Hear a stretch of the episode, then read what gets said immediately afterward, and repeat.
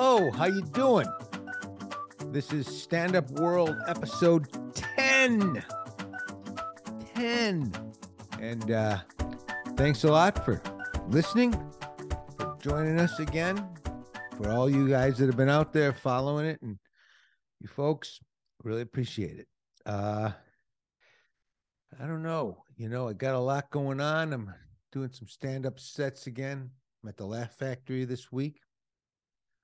And uh I I for those of you who haven't seen my act, I do it a little bit different. I go up and I say, look, I haven't been doing this for a while.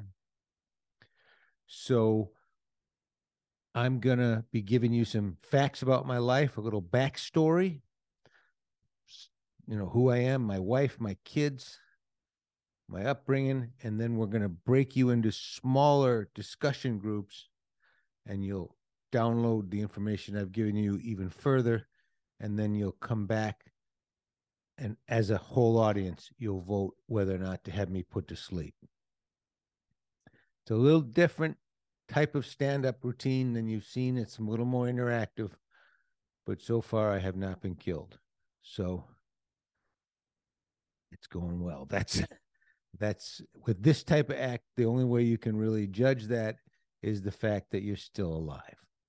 There Confucius had a great saying. He said, everybody has two lives to live.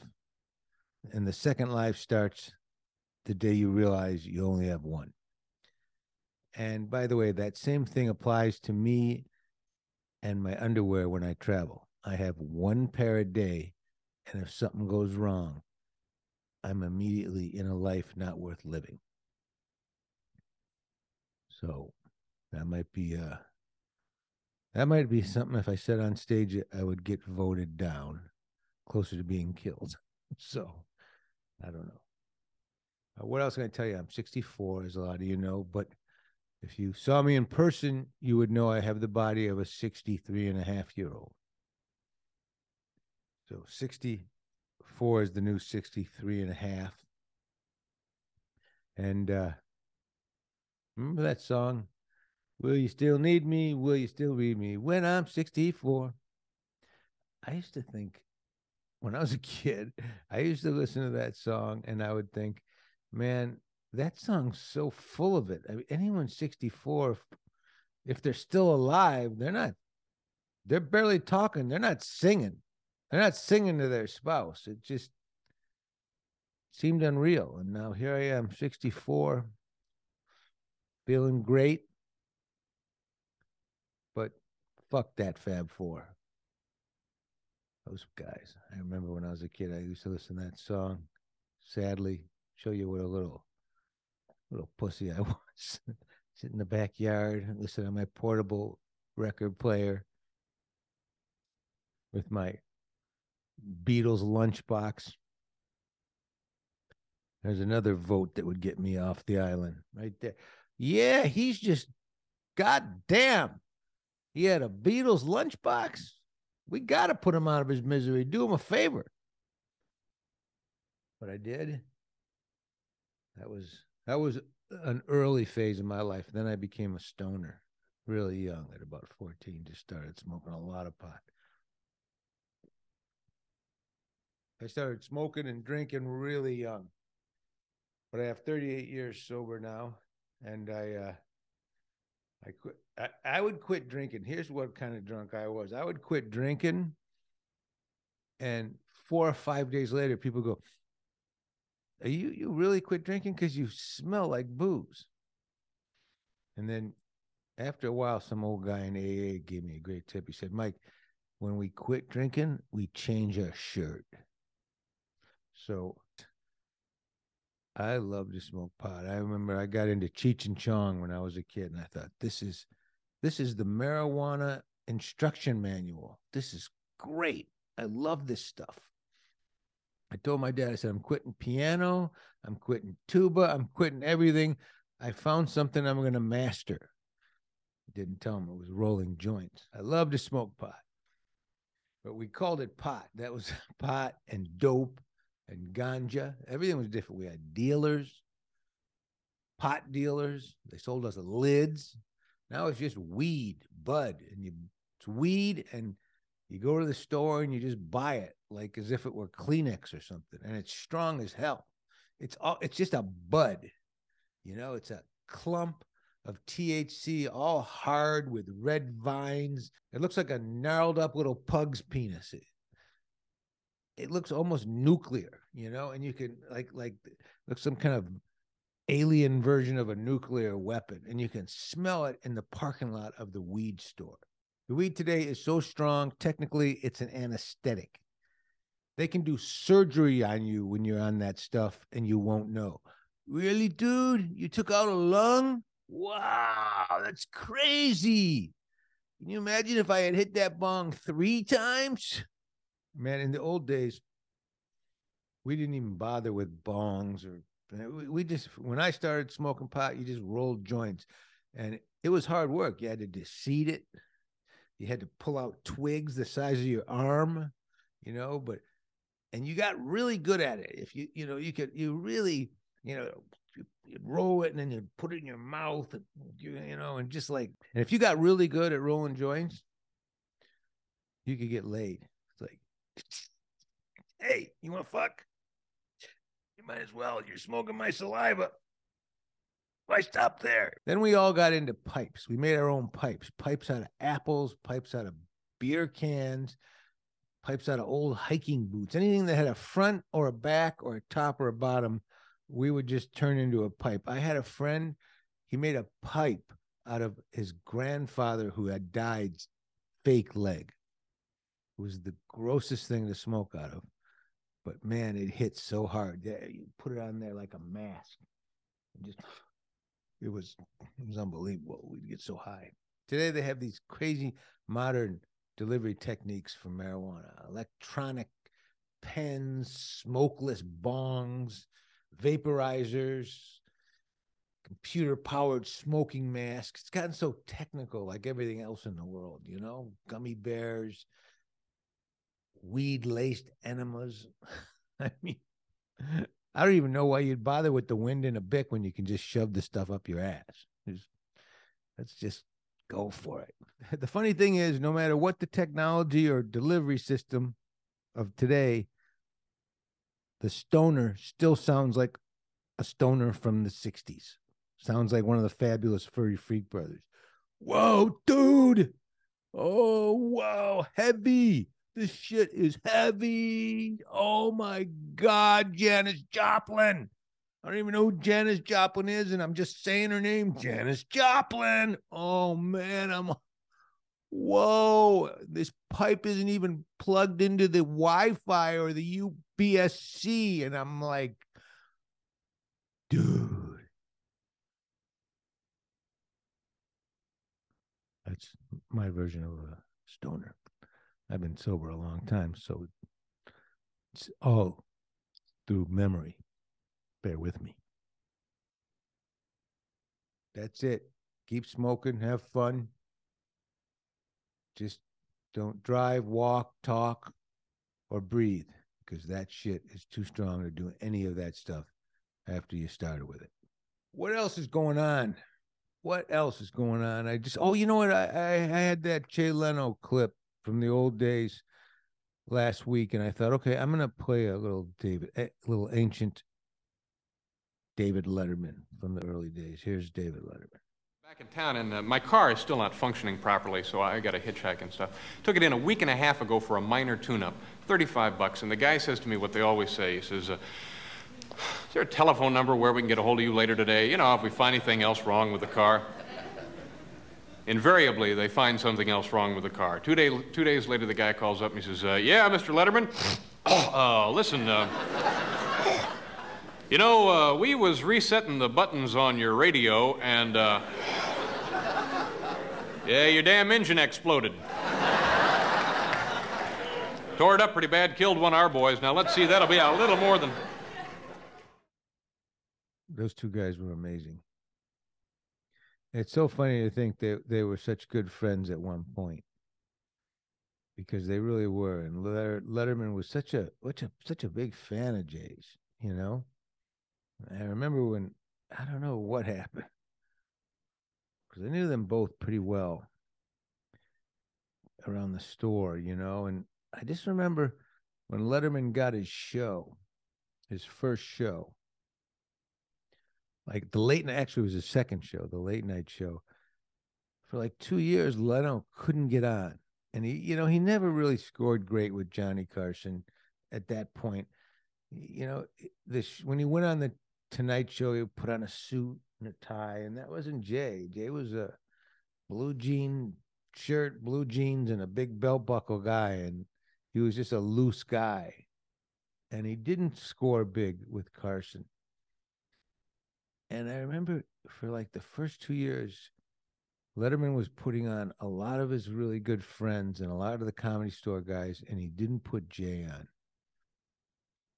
And it really hurt Jay's feeling. Jay was so bummed about it.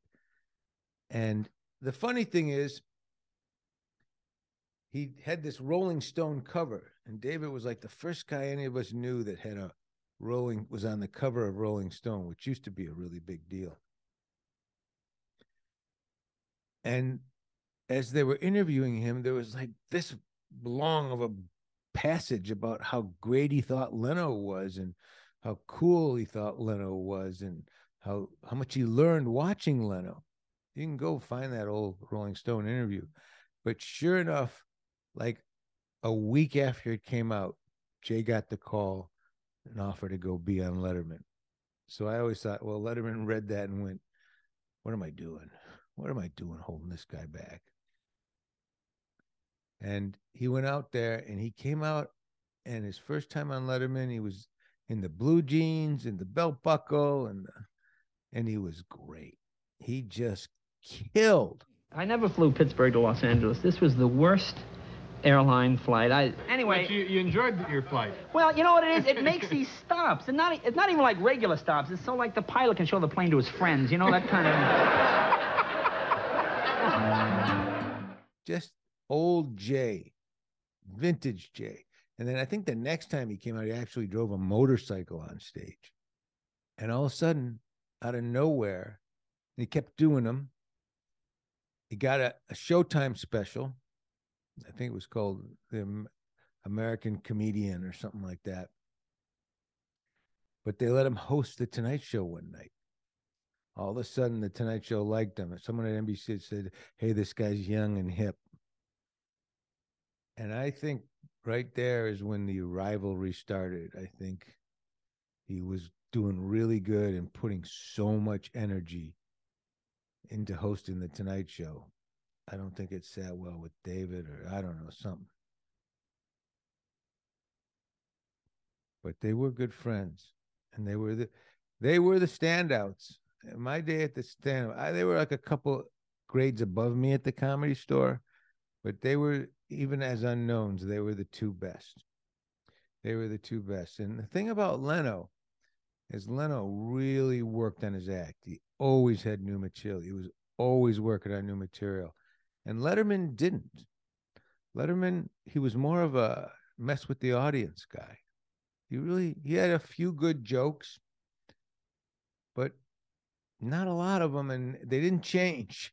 He did them over and over again for a long time, but he didn't go on the road, and you know he didn't really do stand-up sets and anything. But he was great. Here's another little clip.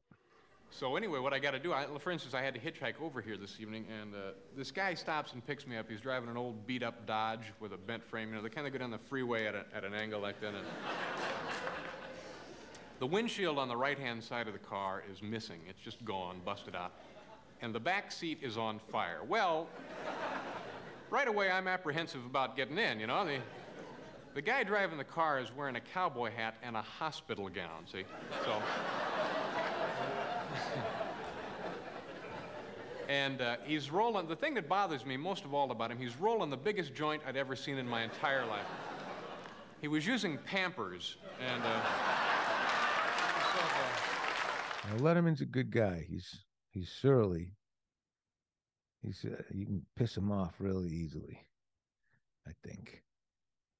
I think, and I think he was always that way. He's just a grouchy guy, but he's got a big heart and he's a good man, and he's a fucking genius but he was always a little grouchy. But then I think just being David Letterman for so long made makes it even easier to piss him off if he doesn't if you do anything wrong.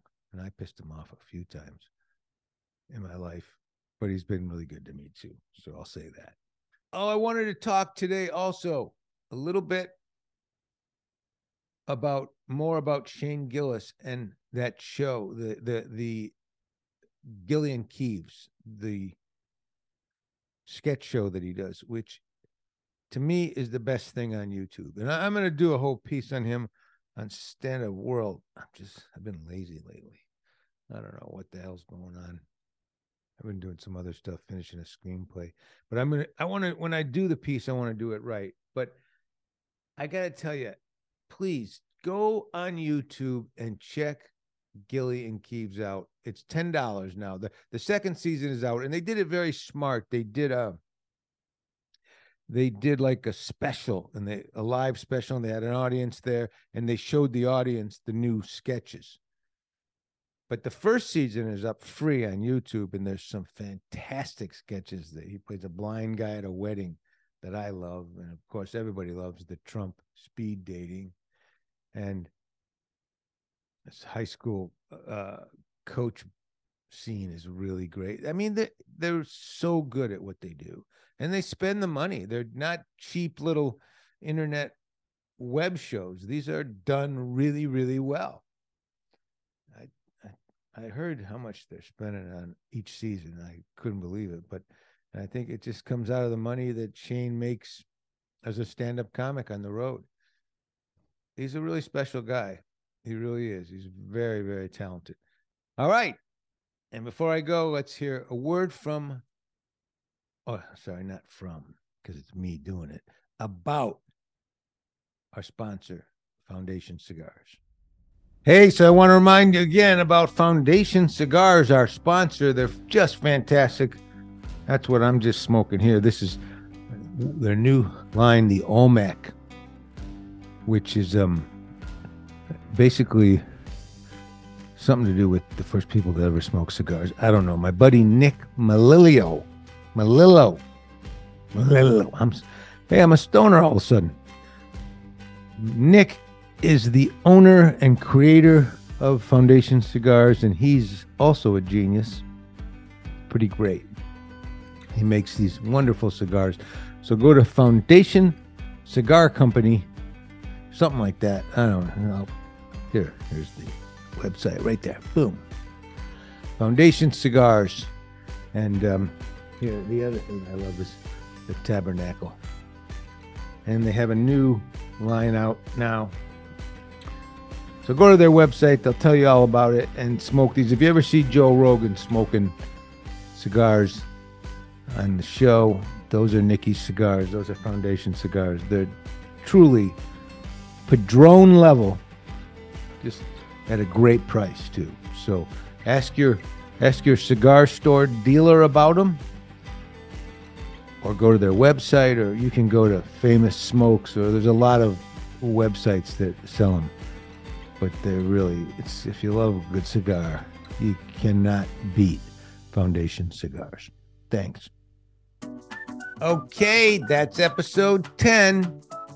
Wow. Can you imagine what it's going to be like when there's 20 episodes? Can you imagine the thunderous effect on society? But we keep on keeping on. We're doing it, and you're helping. So thanks. So if you could just comment on Apple or Spotify, watch it on standupworld.com or standupworld.substack.com, share it to your friends talk about it, help me grow it. Because I want to do more and tell more. I'm going to start interviews real soon. And um, that's my story. I'm sticking to it. Stand Up World, available on Apple, Spotify, and wherever podcasts are peddled. Have a great week. God bless you. I love you. Thank you.